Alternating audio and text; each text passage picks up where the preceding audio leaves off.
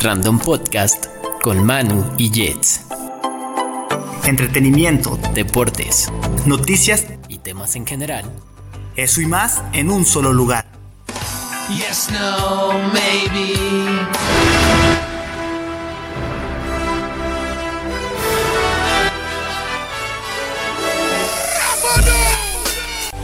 Ahora estás en estado random.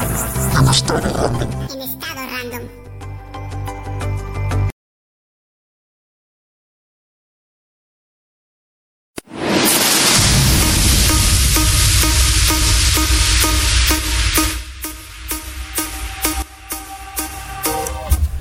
Hola, ¿qué tal amigos? Sean bienvenidos a un episodio más de Random Podcast. Hoy es domingo veintiuno de julio del dos mil diecinueve y estamos muy felices de estar aquí con ustedes, como siempre. Y ya se le extrañaba por acá, ya que la semana pasada no estuvo con nosotros. Tengo a mi lado a Manu. Manu, ¿cómo estás el, el día de hoy? Ya más descansado después de estas vacaciones y un poco sordo, como que me entró agua a la oreja. Así que sí, hablo muy recio, muy elevado, es porque casi no escucho ni madres.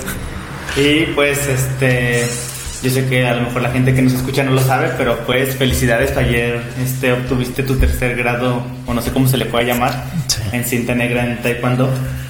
Sí, muchas gracias. Y la verdad es que muchísimas gracias a toda la gente por sus buenas vibras, por sus buenos deseos y por el apoyo. Ayer fue un día muy especial, como bien dice Manu. Tuve la fortuna de recibir el tercer dan en, en taekwondo, que es una disciplina que llevo practicando desde hace muchos años. Y pues feliz, feliz de, de compartirlo con ustedes, y de verdad te agradezco todo, todo su apoyo. Y si te iba a decir dan, pero siempre que digo tercer dan siento que estoy diciendo como tercer down de... Como del síndrome enfermo. de Down, sí. El síndrome de Down, y por eso nunca lo digo. Sí, pero justamente se presta para un poquito el tema que tenemos preparado el día de hoy. Pero platícanos antes, ¿cómo estás? ¿Cómo te fue en la semana? ¿Qué tal? ¿Qué, qué, qué pasó esta semana? ¿Qué? Pues esta semana estuve ausente de todo porque estuve de vacaciones. Vengo un poco más prieto de lo normal, como un tono más negro a lo negro. Pero pues chido, ayer me enteré que van a sacar la nueva, la cuarta fase de de, de Marvel, del universo. Y pues salen algunas otras películas que, que ya se esperaban y otras que a lo mejor son sorpresa. Este, pues dentro de las que destacan es Thor de nuevo, y vuelve a salir Natalie Portman, y ya va a salir como ah, no, no Thor sabía. Mujer. No sabía eso. Sale Hawkeye, ajá, pero ya como él individual. Creo que también sale una de Black Widow. Y la morra está... ¿Visión? ¿Cómo se llama? Eh, Scarlett Witch. Creo que ya también tiene su... Y sale una de Loki, Blade, creo, y otra que no sé quién chingados. Sí, fíjate que tal vez a mí la que más me podría llegar a interesar sería ver a Loki. Creo que es de, de mis personajes favoritos. No sé, como... Incluso el actor, no recuerdo su nombre, pero me gusta como actor. Está muy guapo el güey. eh, sí, digo... Tal vez es la que más esperaría. Que ya platicábamos un poquito anteriormente sobre esto, que a lo mejor para muchos Endgame fue como el cierre de, de esa saga, de la saga del infinito. Y que te digo, para mí en lo personal ya se queda ahí como lo que venga, pues es bien recibido, pero ya no lo espero con tantas ansias. Es como Marvel diciendo, quiero más dinero. Sí, ya sé. O sea, no se acaba aquí hasta que siga haciendo más dinero. Y sí. El, también esta semana muchos tuvimos un viaje en el tiempo hacia el futuro. Por ahí ah, todos sí, nos volvimos sí. viejos. Y no sé, creo que es de esos fenómenos que se dan en masa, pero a una escala muy, muy intensa. Y no sabes cómo empiezan, o sea, de repente ves que un famoso, o sea, un actor o, sí. alguien, o un influencer sube una foto de viejito, y luego la sube otro güey, y luego otro güey. Y ya pues dices, ah cabrón, pues en qué aplicación lo estás haciendo, y ya preguntas, y ya tú también la descargas y también empiezas a hacer tu forma de viejito. Yo la verdad sí la hice, no me quedé con las dudas, no me importa sí. que me roben información.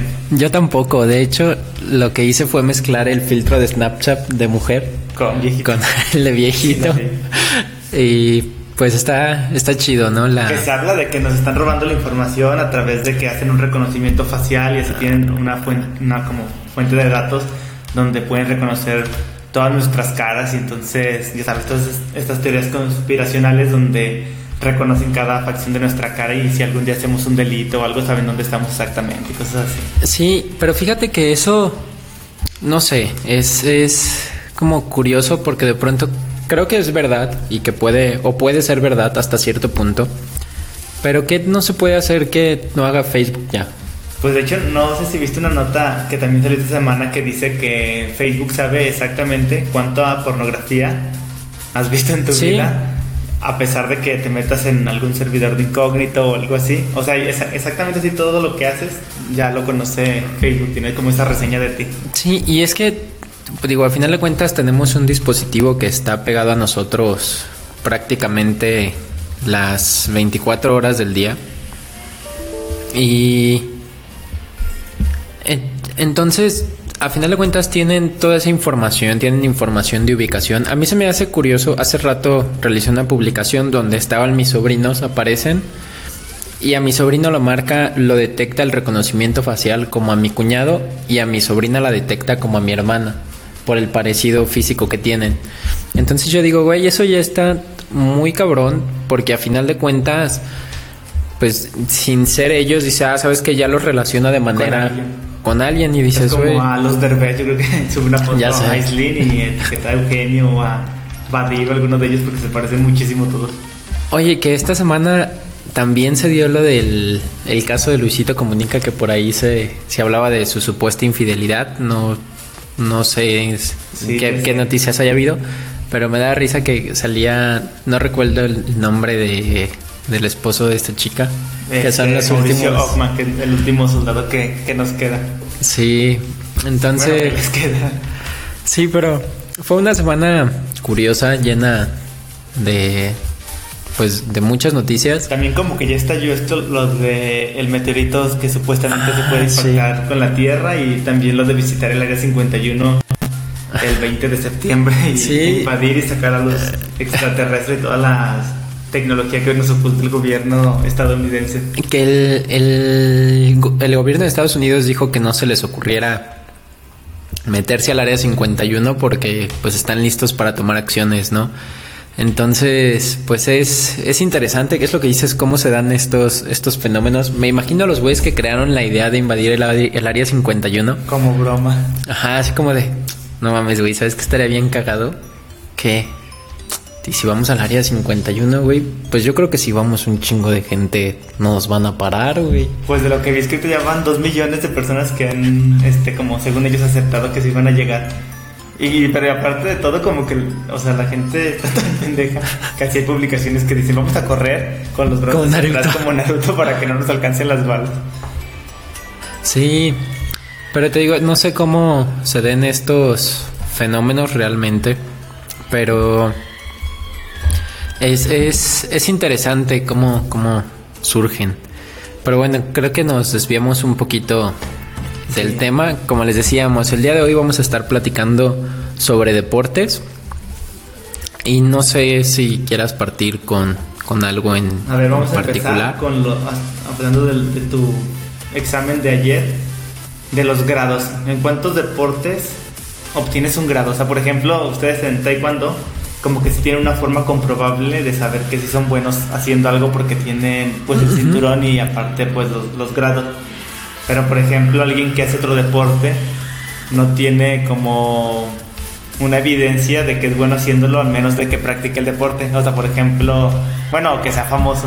Uh-huh. Pero por ejemplo si digo yo sé nadar, o sea, y soy qué grado eres o como sé que sí, sí sabes nadar o qué pedo. Y ahí aplicas la de, no, güey, pues mira, me aviento y no me ahogo, güey, sí sé nadar. No, creo que sobre todo en, en las artes marciales en general, en la mayoría es donde se aplica este sistema de grados con cinturones de color. Pero bien dices, hay, hay otros deportes como tal vez es el caso del ajedrez, donde si bien no tienes un cinturón, tienes un... un título que tenemos a los maestros FIDE, tenemos a los maestros internacionales, a los grandes maestros, que ya eso te da un, digamos, un panorama previo del quién es los que se van a enfrentar. Ajá. Entonces, digamos que a diferencia de las artes marciales, en las artes marciales se tiene más este simbolismo filosófico, donde por ejemplo en el taekwondo cada cinta tiene un significado. Esto ya lo platicábamos un poquito cuando estuvieron de visita por acá los bárbaros, pero te digo, cada cinta tiene un significado en particular a, un, a una ideología filosófica. Y que también los grados no significa que seas mejor peleando, ¿verdad? Sí, o sea, por ejemplo, totalmente. En los Juegos Olímpicos probablemente es a lo mejor un sexto dan, un cuarto, ajá, no sé, y a lo mejor una persona que tiene ochenta años y ya llegó a un séptimo, pues obviamente el chavo le va a partir su madre al viejito. Sí, sí, porque a final de cuentas, y eso hablando en la cuestión deportiva, ¿eh? Porque también a lo mejor hay un grado avanzado que es muy bueno en un combate deportivo, pero cuando, digamos, le toca enfrentarse a, a alguien en un combate fuera del área deportiva, ah, tal vez merman sus habilidades y se nota una diferencia, pues, interesante. Y, y sí, el tener un grado como tal no define qué tan bueno o qué tan malo eres como, como peleador o como artista marcial.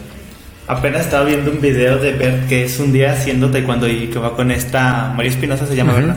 Sí. Y me llamó la atención que hay dos tipos de, no sé cómo llamarlo, de taekwondo. O sea, es el de el competitivo, que es el de pelea, donde le pegas a la panza y haces puntos, le pegas, sí, o sea, esos.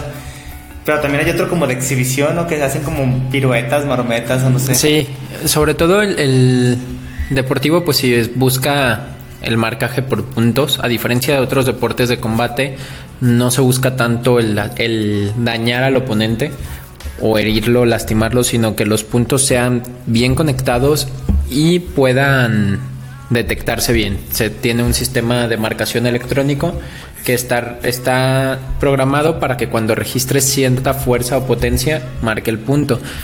El taekwondo o las artes marciales de exhibición, como bien lo dices, es toda esta cuestión de de deportes donde hay muchos giros, donde prácticamente vuelan, y que eso es más, pues eso es más, digamos, para la vista, que se vea bonito como espectador.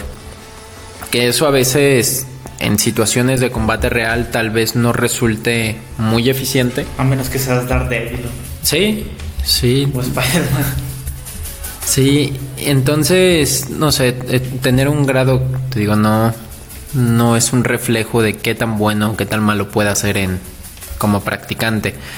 Que esto, te digo, a diferencia de otros deportes, por ejemplo, vuelvo al caso del ajedrez, ahí sí tener un grado de un gran maestro, sabes a lo que te estás enfrentando. Y sabes que si un gran maestro se enfrenta con, con una persona sin un título, obviamente le va a ganar. Le va a ganar. A ver, sí. Pero ¿cómo funciona eso? En te- hablando de ajedrez. Ajá. Por ejemplo, yo llegué a ser gran maestro y me retiro, ¿sigo siendo gran maestro? Sí, se te queda el, el título como tal, porque tienes, se lleva un sistema de marcaje, o digamos de puntos, que son los puntos elo, que son los que lleva la FIDE, que es la Federación Internacional de Ajedrez, que es FIDE porque en francés se dice chess. El, el término de ajedrez, entonces por eso es la federación. Pero sí, tú, tú vas aspirando, con cada partida que ganas vas sumando puntos.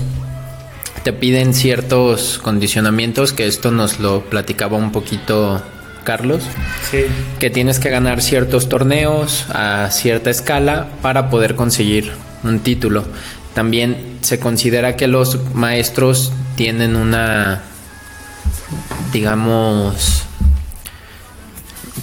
tienen cierto nivel de puntos. Por ejemplo, los grandes maestros andan alrededor de dos mil setecientos, dos mil ochocientos puntos elo, que es una cantidad enorme de puntos, y que para nosotros como simples mortales es algo que es aquí también lo que a mí me cuesta entender, cómo se ve esa diferencia de manera tangible entre una persona que domina, por ejemplo, un juego como el ajedrez a una que no lo lo ha llegado a practicar tal vez. Sí, es como, por ejemplo, alguien que corre y hablamos, no sé, de los cien metros planos.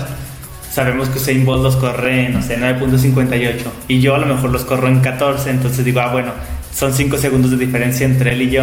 Pero hablando de ajedrez como tal, como que es una parte del cerebro, ¿no? O sea, ¿sí? Como esa parte de su mente es más poderosa que tú. O sea, no, no sí. es como la parte física que, que se nota a lo mejor la estatura, los músculos, este, y así como condiciones físicas que, que hacen ver, no sé, güey, si se ve que es más bueno que yo. Y en cosa contraria que pasa en este tipo de deportes como lo es el ajedrez. Incluso para los... También lo que es interesante para los talentos natos, porque, por ejemplo, si tú ves a un, a un corredor nato, o bueno, ves a alguien que ha estado practicando ajedrez durante toda su vida y se sabe todas las jugadas por haber, y ves a alguien, a un talento nato, a un genio nato, que hace la resolución de los problemas sin haber practicado antes, eso es lo que, te digo, a mí en lo personal me resulta súper interesante. Todos estos niños que de cuatro o cinco años ya juegan a la altura de grandes maestros, yo digo, güey, esa es la parte que me cuesta trabajo, que digo, hay gente que toda su vida se ha preparado, que toda su vida ha estado, y en este deporte como tal, porque a lo mejor es lo que tú dices, en, en un deporte donde el aspecto físico influye, a lo mejor no vas a ver esa, esa progresión hasta en años de vida, ¿no? Digamos a lo mejor unos doce, trece años cuando el adolescente ya ha desarrollado gran parte de sus músculos, y a lo mejor competencias internacionales entre quince y veintiún años es cuando va a dar todo su potencial. Oye, pero... hablando de eso, este, ¿cómo las condiciones físicas implican el deporte? O sea, hablamos de que cualquier persona de cualquier complexión física podría pr- practicar cualquier deporte, bueno, casi cualquier deporte, uh-huh. obviamente sin, o sea, si no tiene alguna discapacidad, pero suponiendo que, o sea, que está en todas sus, en todas sus capacidades, puede practicar todo, pero para destacar tiene que tener condiciones específicas físicas. Hablamos, por ejemplo, del básquetbol. Sabemos sí. que son personas bastante altas. Sí. Obviamente los chaparritos también no podemos jugar, pero la gente que juega ya en la N B A, pues son personas arriba de uno, de dos metros quizás, de sí. noventa, no sé. O se habla también de la gimnasia, son personas más bajitas, este, las personas que hacen clavados también son personas más bajitas, eh, los nadadores son altos, este, y o sea, como que cada deporte tiene, debe cumplir con ciertas condiciones físicas sí. para destacar dentro de él. Siempre va a haber las excepciones, pero si hablamos de ya de élite, casi siempre tienen una regla, o sea, cada deporte tiene como su regla. Por ejemplo, obviamente hay nadadores bajitos, pero los de Juegos Olímpicos sobrepasan el uno ochenta y cinco. Sí. Este, obviamente hay jugadores buenos de básquetbol con cierta estatura, pero los de élite los de, miden más de, no sé, de dos metros. De hecho, eso que mencionas, por ejemplo, ahorita que tocabas el, el punto de los jugadores de élite, hubo el caso de un chino, no sé si lo sabes, que reunieron a dos jugadores de básquetbol profesionales, a una mujer y a un hombre, los hicieron que tuvieran un hijo para que no mames. Eh, ese hijo resultara con las propiedades genéticas que lo hicieran un jugador nato para el básquetbol, y el vato es un monstruote y dices, güey, ¿cómo ahí? Es, es lo que vamos, ¿no? Esa predisposición genética ya está puesta ahí de manera intencional para que dé el resultado que se espera que den en ese deporte. Oye, incluso hasta ahorita me vino a la mente, las razas también tienen que ver, por ejemplo, sí. los cien metros planos o, o casi todo el atletismo está dominado por gente negra. Espero que no se ofendan que diga negro los negros. Pero, o sea, por ejemplo, la final de los cien metros planos donde compite Usain Bolt, no recuerdo haber visto ningún blanco, o sea, en los últimos Juegos Olímpicos. Sí. Sí, que de hecho, bueno, el caso de Jamaica y también, no solo, bueno, en las carreras siempre de atletismo también, si te vas a un, ¿cómo, cómo decirlo? A una prueba de resistencia, ves que los kenianos, este, los de Etiopía casi siempre son los que van ganando maratones o pruebas de distancias largas, y dices, güey, neta, pues sí está muy cabrón. También se me viene a la mente los que corren descalzos, No, no recuerdo los... si son los raramurís o los tarahumaras. Creo que son los tarahumaras. Eh... O los... ¿Cómo se llaman estos güeyes? Los de básquetbol. Los triquis. Los niños triquis. Esos que jugaban básquetbol. Unos niños... No, no esos no, no, no. Y nos dicen... Tenemos comentarios. Nos dice Génesis. Dice, ¿qué onda, morro? Saludos. Todo se escucha chido. Muchas gracias, Génesis, por estarnos monitoreando y por siempre apoyarnos. Nos dice Vania Grijalva, saludos Manu y Jet, un saludo para ti, gracias por, por estarnos escuchando, Vania. Nos dice Sharon, este es para ti. Dice, hola negrito Cucurumbé, saludos, te amo, Manu. Y por ahí se nos ha unido eh, personas aquí a la transmisión, muchas gracias por estarnos sintonizando. Nos dice Daniel Medel, dice, saludos Random Podcast, saludos para Dani. Qué gusto que, que estés acá. Y nos dice Nadia, nos dice Denise, dice, el deporte es bajarse de la oruga. Ahí no hay reglas más que la de la selva.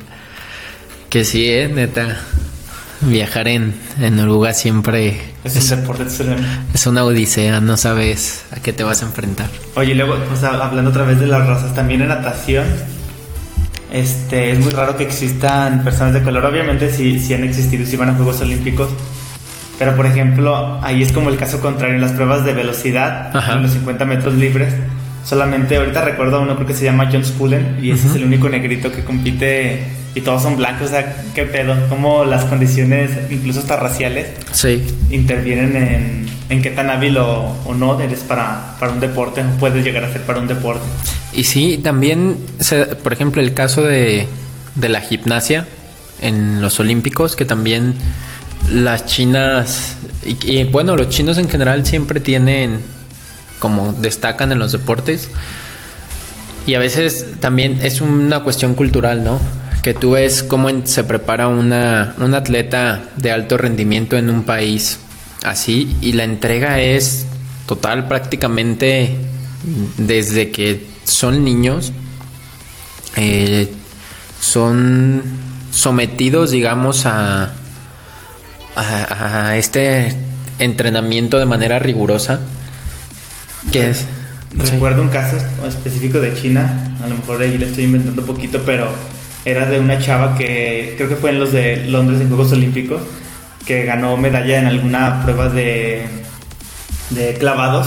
Y ya después de que ejecutó, ganó la medalla y todo, le informaron, creo que su, no me acuerdo cuál era el caso específico, pero creo que su mamá había fallecido, ajá, este tiempo previo, pero como ella se encontraba en una concentración aislada, no sabía de eso, y creo que aparte de eso su hija tenía cáncer, luego sí, eso estuvo no, un cabrón, y ella sí hasta ese momento se enteró porque no, o sea, no le dijeron esa información antes porque le iban a desconcentrar sí. de todo, de todo ese, pues esa preparación que estaba teniendo.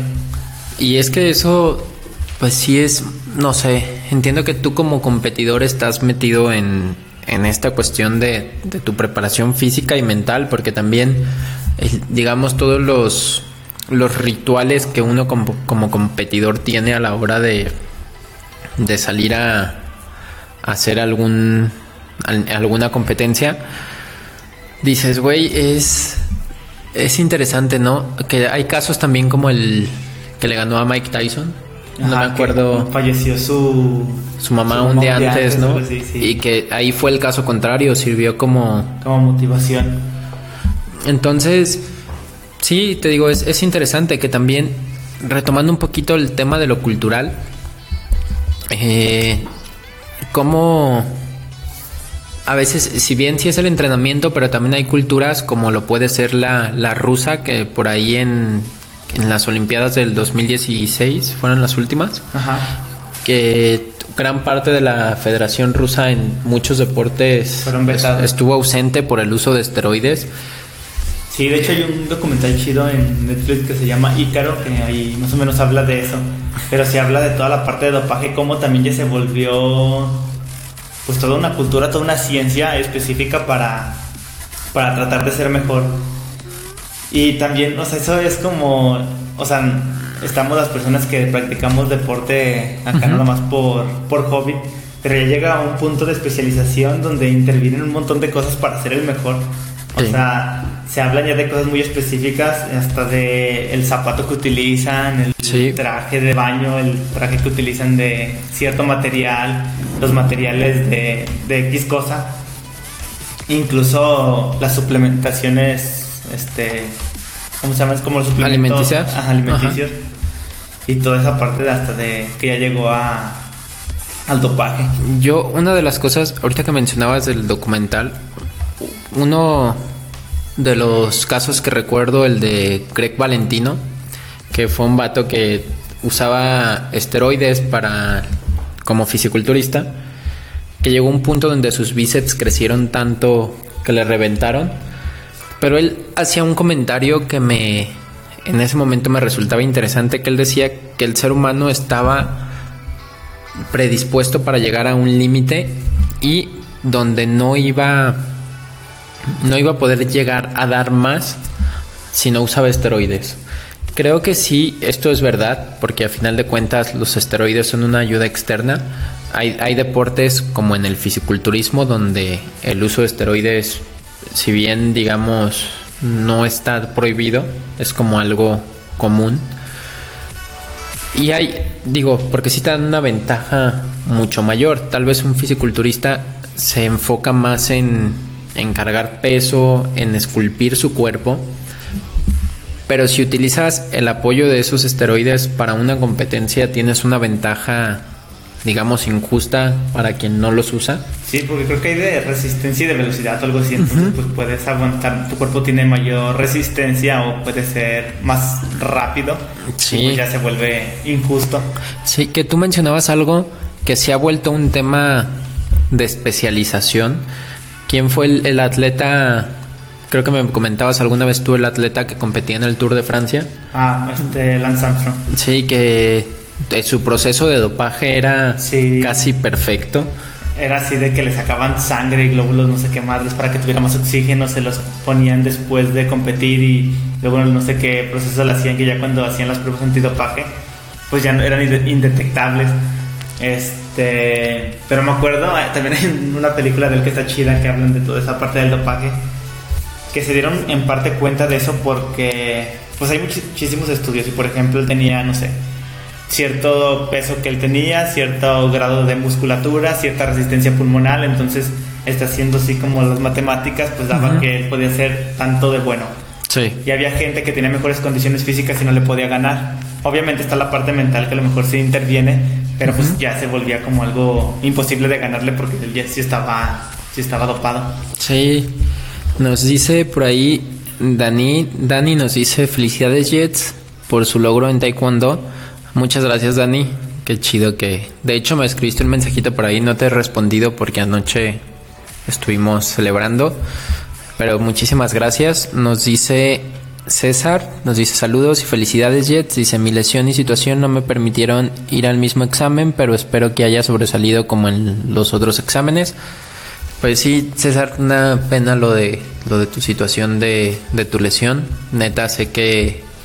No sé, a lo mejor a nivel personal me hubiese gustado que estuvieses ahí conmigo presentando el examen, ya que lo habíamos estado haciendo pues siempre. Y sí, pues nos pudimos traer una excelencia que es para lo que nos preparamos. Y pues espero que, que cuando presentes el tuyo obtengas igual el mismo resultado. Muchas gracias.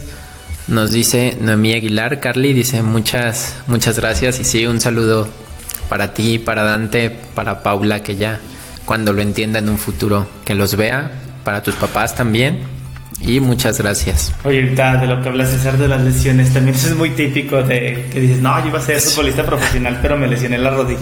Y sí, eh, neta, sí, sí, las lesiones sí pesan como, como deportista. Es algo que muchas veces creo que las personas que no están dentro o que no practican algún deporte cuesta trabajo entenderlo. A lo mejor una fractura y cosas así son muy muy claras y, y obvias, que no vas a poder practicar o pero competir. A lo mejor, ah, un dolor interno o algo que, que a lo mejor no se ve a simple vista, pues sí, como que es difícil saber qué tanto te duele para poder seguir sí. practicando. Sí, entonces es, te digo, es, es interesante que también hoy en día creo que el, bueno, los deportistas a nivel competitivo, creo que sí ha visto una evolución muy, muy notable en la mayoría de los deportes por todo este tema de la especialización. Tú ves, yo me toca ver videos de, de partidos de fútbol, a lo mejor de cuando jugaba Maradona, Pelé, digamos como de los ochentas para atrás, donde los jugadores se veían rígidos. Y, y tú veías un partido de fútbol y eran como muy troncos, como sus movimientos muy bruscos. Y hoy en día son atletas, tú ves un cuerpo como el de Cristiano Ronaldo y dices, güey, no, eso, o sea, la preparación física...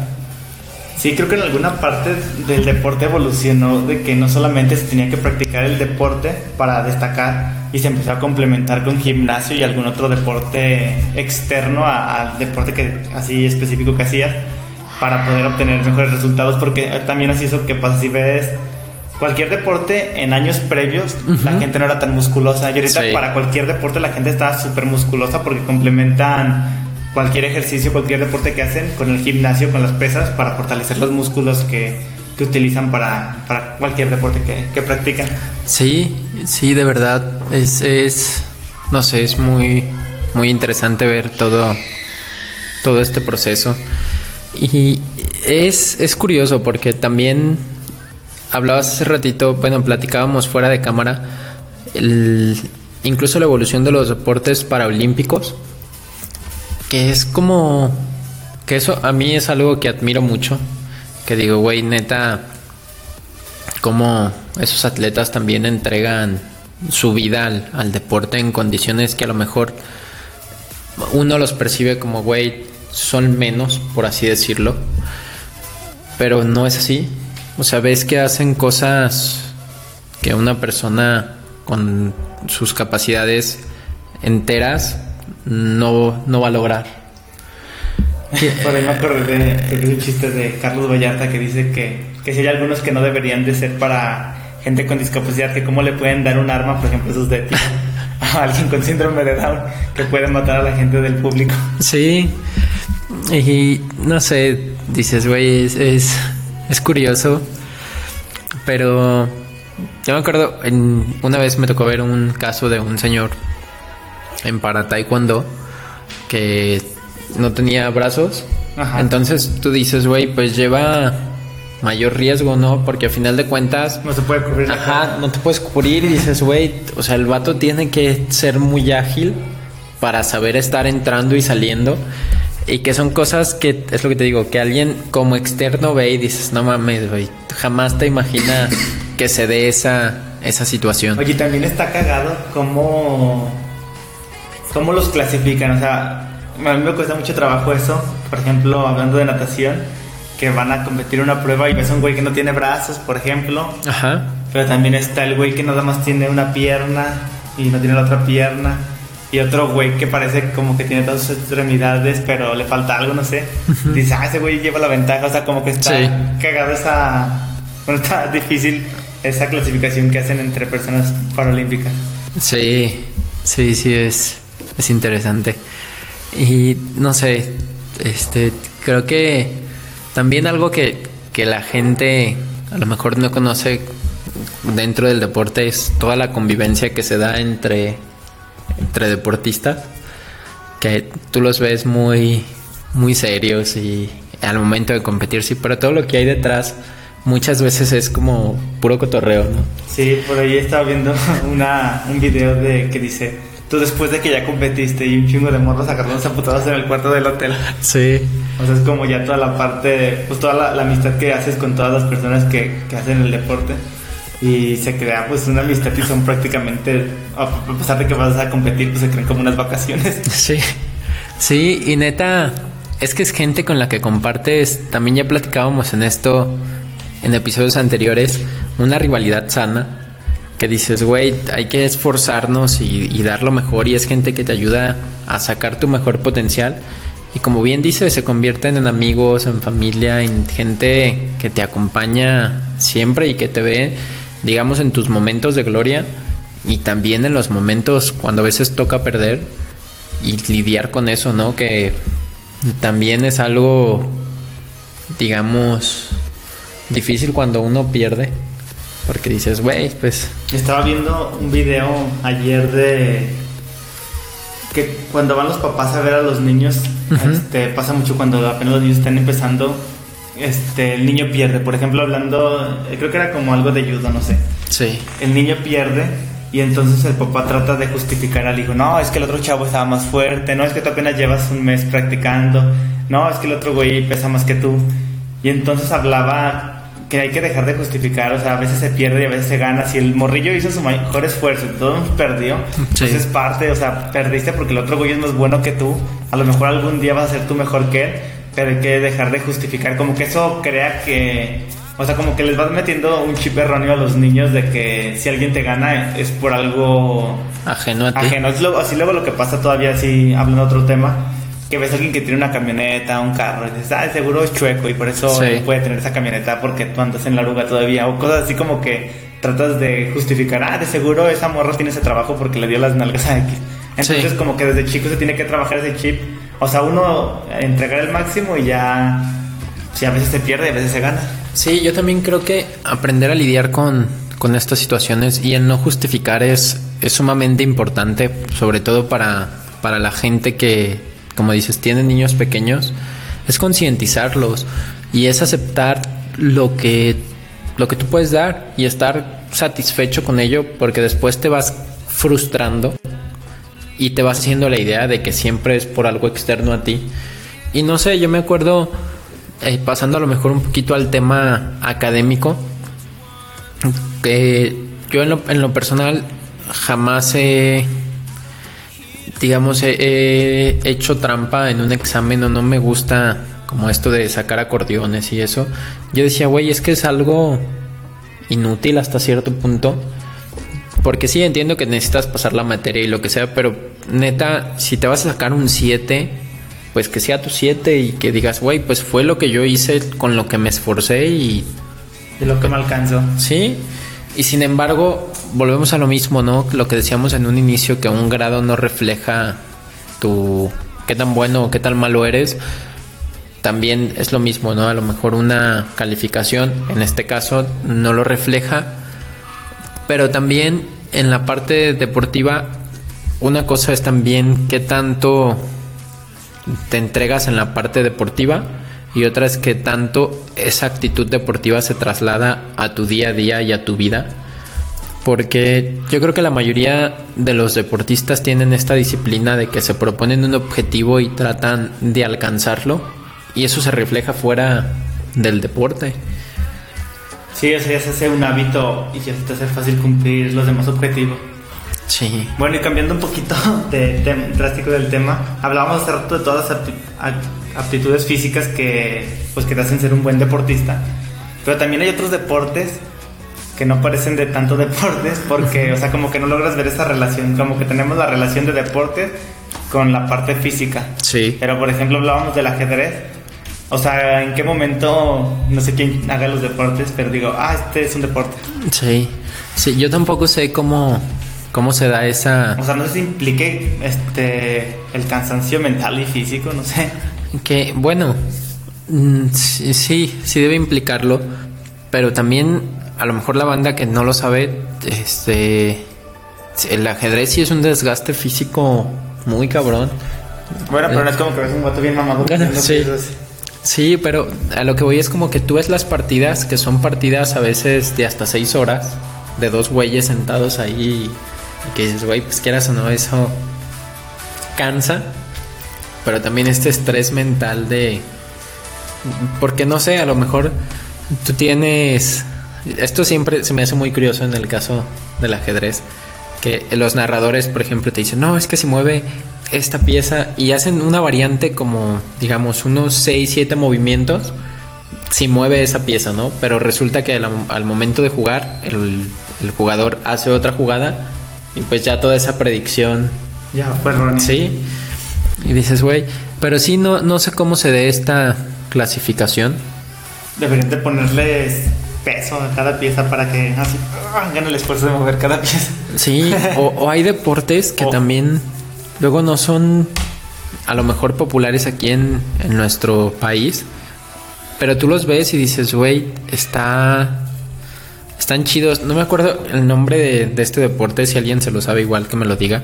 Donde es sobre hielo, que tiras como un disco y que lo van deslizando con, los otros con escoba. Sí. Y que tú dices, güey, no mames. O sea, neta. Sí, es que, mira, como que yo clasifico que hay deportes que se hicieron naturalmente y otros así como que fueron inventando. Por sí. ejemplo, obviamente correr, pues es algo natural que desde siempre se hacía. Sí. Solamente pues empezaron a meter métricas de... a ver quién llega más rápido a aquella, güey. O sea, ajá, como eso. También, por ejemplo, nadar, pues es una... pues una necesidad, no sé, en algún momento los cavernícolas querían atravesar una parte de, de agua y pues aprendieron a hacer esto. Incluso hasta los deportes de contacto, pues son sí. parte de la supervivencia, los madrazos y defenderte contra otro vato. O sea, son como cosas que hacen los animales, ¿no? Sí, o sea, sí. yo como que así lo veo. Pero no me imagino así a los animales, aparte de correr y nadar y pelearse.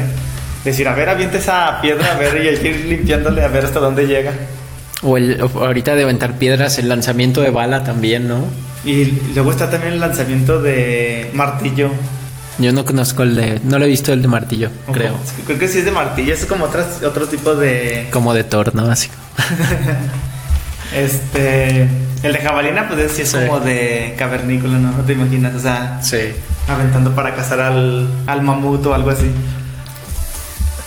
Pero sí como que se van, o sea, se han ido especializando a todo el grado de que ya no son como cosas naturales. Sí, que los, no sé, es, se me hace interesante cómo el ser humano siempre ha ido buscando superarse a sí mismo. Decir, güey, pues si corro rápido, pues tengo que correr más rápido. Y es lo que dices, por esta necesidad básica de supervivencia.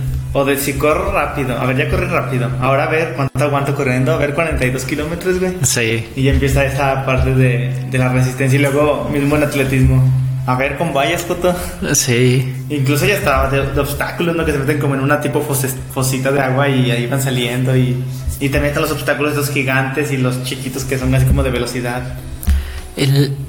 sí, también, fíjate, ahorita se me viene a la mente los dardos. También es un deporte que mucha banda, o que digamos no es tan popular aquí en, en nuestro país, o, o es digamos un público muy especializado, pero está chido la competencia de dardos porque ves toda la gente que se reúne y que tú dices, güey, cómo hay público para todo, ¿no? Pero, y los jugadores se ven que, que sufren y que fallan y dices, güey, está muy, muy cabrón. Está también otro deporte que me resulta interesante, que si alguien no lo conoce, mmm, váyanlo a checar. Se llama el crokinol. ¿Qué? Que es, es un deporte donde tienes una mesa con un hoyito al medio. Entonces digamos que tienes una especie de fichas y el objetivo del juego, tienes un círculo central, tienes que lanzar tu ficha y que quede justamente no. en el círculo. Y tienes, vas sumando puntos. Entonces, te digo, para todo hay, hay público y hay quienes lo van a practicar. Y que a lo mejor en deportes como este, que a lo mejor es un deporte que a comparación de cualquier otro, tiene un número de practicantes mucho menor. A lo mejor tienes más posibilidades de destacar. Tal vez. También están todos estos de que, que implican armas. Me vino a la mente ahorita por lo de los dardos. Ajá. O sea, está el tiro con arco, que sí. es darle un blanco. El tiro con pistola, creo que también hay con rifle. Y sí. pues también, o sea, es ya tener un arma se volvió un deporte. Sí, sí. Nos dice... ah, nos dice Diego Medina. Bueno, dice primero saludos y felicidades, Jets, por tu tercer cinta negra. Muchas gracias, Diego. Qué chido que estés por acá viéndonos. Y nos dice, el deporte se llama curling y es de Canadá, el del que van barriendo. Sí. sí. Y también como que cada país tiene su, su deporte en el que es chingón, ¿no? O sea, sí. bueno, hay algunos que ni, ninguno es chingón. Pero por ejemplo, Canadá el hockey, este... ¿en México qué será? ¿El box? Pues yo creo que el, el boxeo, el taekwondo también en México clavados. Es potencia. Taekwondo, clavados también. Pues de hecho yo creo que México tiene atletas con potencial para... para muchos deportes. A lo mejor ahí ya nos metemos un poquito en cuestiones de cultura y política que, digo, están más allá de lo que nos compete a nosotros como como, partic- como competidores. Que sí es verdad que ha habido últimamente mucho, ¿cómo decirlo? Muchos comentarios de que falta apoyo. Yo creo que es verdad. Creo que en México tiene hay atletas con muchísimo potencial. Y, y sí, te digo, no sé, se me viene... Por ejemplo, Rusia en el ajedrez es... Son buenos. Es potencia. Sí. Este... Brasil en fútbol. O sea, como que se habla de toda esta parte de, de yoga, sí, bonito, y como que todo, como que te imaginas que vas allá y, y todos los morrillos están así con, con sí, un montón de, de jugadas chidas. Sí, que esto también no es sinónimo, porque a lo mejor si nos ponemos en, en temas, va a haber quien diga, no, es que Brasil ya no es lo que era en un pasado, pero el hecho de que el, el deporte como cultura se mantenga en... en el país, es más bien como un poquito de lo que hablamos, ¿no? Y también es curioso cómo unos países destacan tanto a diferencia de otros. Por ejemplo, Estados Unidos, pues creo que casi siempre se lleva el medallero en Juegos Olímpicos. Sí. Y por donde lo veas en el deporte que lo veas, tienen a, a finalistas. O sea, en natación, pues ten, tienen, tenían a Michael Phelps, que se retiró. Uh-huh. Y aparte de él, o sea, muchísimos que ganan medallas. Ellos también tuvieron a Michael Jordan. Sí. Y pues los de N B A pues son los mejores también. Se hablaba del Dream Team. Ajá. Eh, incluso en, en atletismo los que le hacían competencia a Usain Bolt pues era Tyson Gay y Justin Gatlin. Uh-huh. Y ambos pues gringos. O sea, como que también ellos, no sé, o sea, me imagino que es por parte de toda la cultura deportiva, pero siempre han sabido destacar y tener a los mejores deportistas en todos los sentidos. Sí. Sí, neta. No sé, es, es muy interesante el tema de los deportes. De hecho, en alguna ocasión nos gustaría... Bueno, que esto se los puedo ir adelantando y justamente aprovecho para, para mencionarlo. El, la próxima semana, el sábado veintisiete, tenemos la segunda rodada de la Ruta Tancítaro. Ya la están viendo en, en sus pantallas. Esta rodada se va a llevar a cabo. La primera fue el seis de julio. Tuvo muy buen resultado por parte de la gente. Hubo una participación interesante. Entonces, para todo, que todos vayan a darse una vuelta en bicicleta. Es un evento para todas las edades. Es gratuito. Solo lleven su bicicleta. Y partimos a las cuatro cuarenta y cinco en el punto de... el Boulevard Las Torres, esquina con calle Tancítaro, ahí donde está la gasolinera, es el punto de reunión. Entonces, para que se apunten para la próxima semana, neta, es un, un evento chido. Pero les decía que he estado platicando por ahí con un ciclista eh, especializado. Eh, espero en un futuro que lo podamos tener acá como invitado en, en el podcast para que nos cuente y nos comparta un poquito... de su deporte, ¿no? Que a veces a lo mejor lo que ahorita platicamos es una visión superficial de desde nuestra perspectiva, pero ya que alguien nos platique de algo en particular y que diga, güey, así se vive este deporte, también es, es interesante. También hablamos que años para acá se ha popularizado los deportes, o sea, ya como que es muy común que exista la gente que le gusta correr, todos la, la comunidad runner.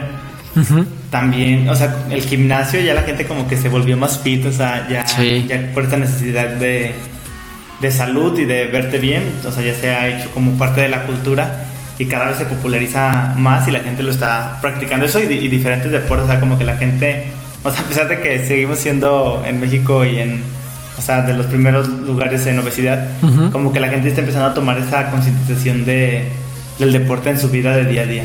Sí.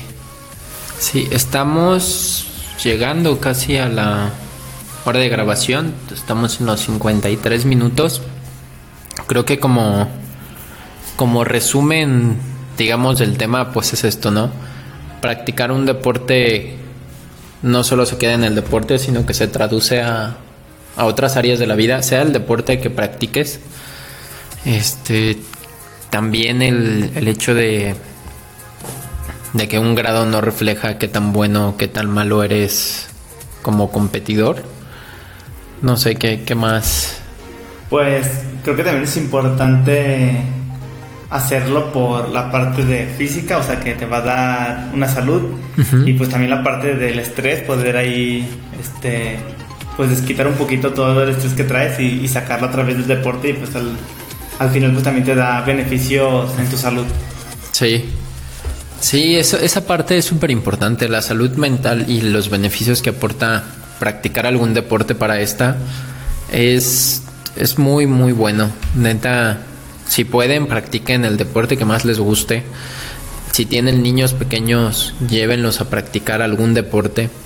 Por, y también por el tema de salud física, ¿no? Digo, nunca está de más cuidarse, nunca es demasiado temprano ni demasiado tarde para empezar a, a preocuparnos por, por practicar y por nuestra salud. Y que también, este... o sea, hay muchos deportes que son muy caros, sí, pero pues no necesariamente se ocupa tanto dinero para practicar un deporte. Por ejemplo, para correr, pues casi necesitas solamente unos tenis y un espacio. Sí, de hecho, si no me equivoco, correr es el segundo deporte más barato después de nadar en el mar. Obviamente aquí no podemos nadar en el mar. Sí, pero, pero sí, sí. Digo, también practicar eso, ¿no? A lo mejor de acuerdo a las posibilidades de cada uno. Pero está chido, neta, banda. Hagan deporte. Y no sé si haya algo más que quieras agregar, que quieras recomendar esta semana. No sé si has estado viendo alguna serie, algo este nuevo que, que hayas descubierto esta semana. Pues creo que nada, solamente como que regresé muy picado del mar y me puse a ver un documental de Laird Hamilton. La vida de él, es un surfista y está chido, este, como que a veces está chido ver cosas totalmente diferentes a tu día a día, como que, ah, cabrón, o sea, también de eso se puede ganar dinero, o sea, como que abrir tu panorama y, y descubrir otras cosas. Y también, este, yo sé que es súper viejo, pero lo acabo de descubrir porque soy muy fan del podcast de Alex Fernández y invitó a Alan por el Mundo, Alan Estrada. Uh-huh. Y está chido ver sus videos, o sea, como que te empapas de otras culturas a pesar de que no estés viajando y te da más o menos una idea de, sí, de los lugares a los que puedes visitar, obviamente de acuerdo a las posibilidades. Sí. Fíjate, yo esta semana descubrí un, un anime de recomendación de, de Carlos. Carlos siempre nos recomienda cosas interesantes. Se llama Kenichi y es sobre un, un artista marcial que es un jovencito que está practicando artes marciales y vas viendo su crecimiento y mezcla una especie, digamos, es un shonen juvenil mezclado con, con comedia y está chido. Si tienen oportunidad o si pueden, denle una oportunidad, está, se van a pasar un rato agradable que a mí me sirvió como motivante para entrenar. ¿Y dónde lo puedo ver, por ejemplo, si lo quieres? Eh, digamos que lo puedes buscar en... no está disponible en plataformas legales, por así decirlo. Entonces, por ahí, pues, en alguna página de anime, como Anime F L B o algo de este tipo, pues pueden buscarlo por ahí. Nosotros no les decimos que vean piratería. Ya sabrán ustedes si, si lo ven o no. Sí, pero... bueno, con esto estamos llegando al, al cierre del episodio número trece. No sé si lo dije al inicio. Ya son trece semanas de que estamos aquí. El, que equivale como a tres meses. Tres meses, sí, ya. Se pasa rápido el sí, tiempo. Rápido. Y pues como siempre, invitarlos a que nos dejen sus comentarios. ¿Qué les parece el horario? ¿Qué les parece lo que ven, lo que escuchan? Si nos están viendo en Facebook, que compartan el, el video para que lo vea más gente. Y si lo estás viendo en YouTube, que si no estás suscrito al canal todavía, que te suscribas. Este, esperamos que pasen un feliz inicio de semana. Si nos ves en lunes y si nos ves en domingo, también pues que sea un domingo pues chido y agradable. Y que no te cueste tanto el lunes. Sí, esperemos que no, no sea un inicio culero. Sí. Eh... No sé si algo más que quieras agregar, Manu. No, pues nada, ahí abajito del video pueden ver dónde nos pueden seguir. Si quieren contactarnos o preguntarnos cualquier cosa, aunque no sepamos contestarla, pues vamos a responder algo. Sí, ya saben, es... a mí me pueden seguir como arroba jets doble guión bajo en las redes sociales que quieran buscarme. Y a mí como Manuman H B. Y pues bueno, hasta aquí nos estamos despidiendo de este episodio. Bye. Nos vemos.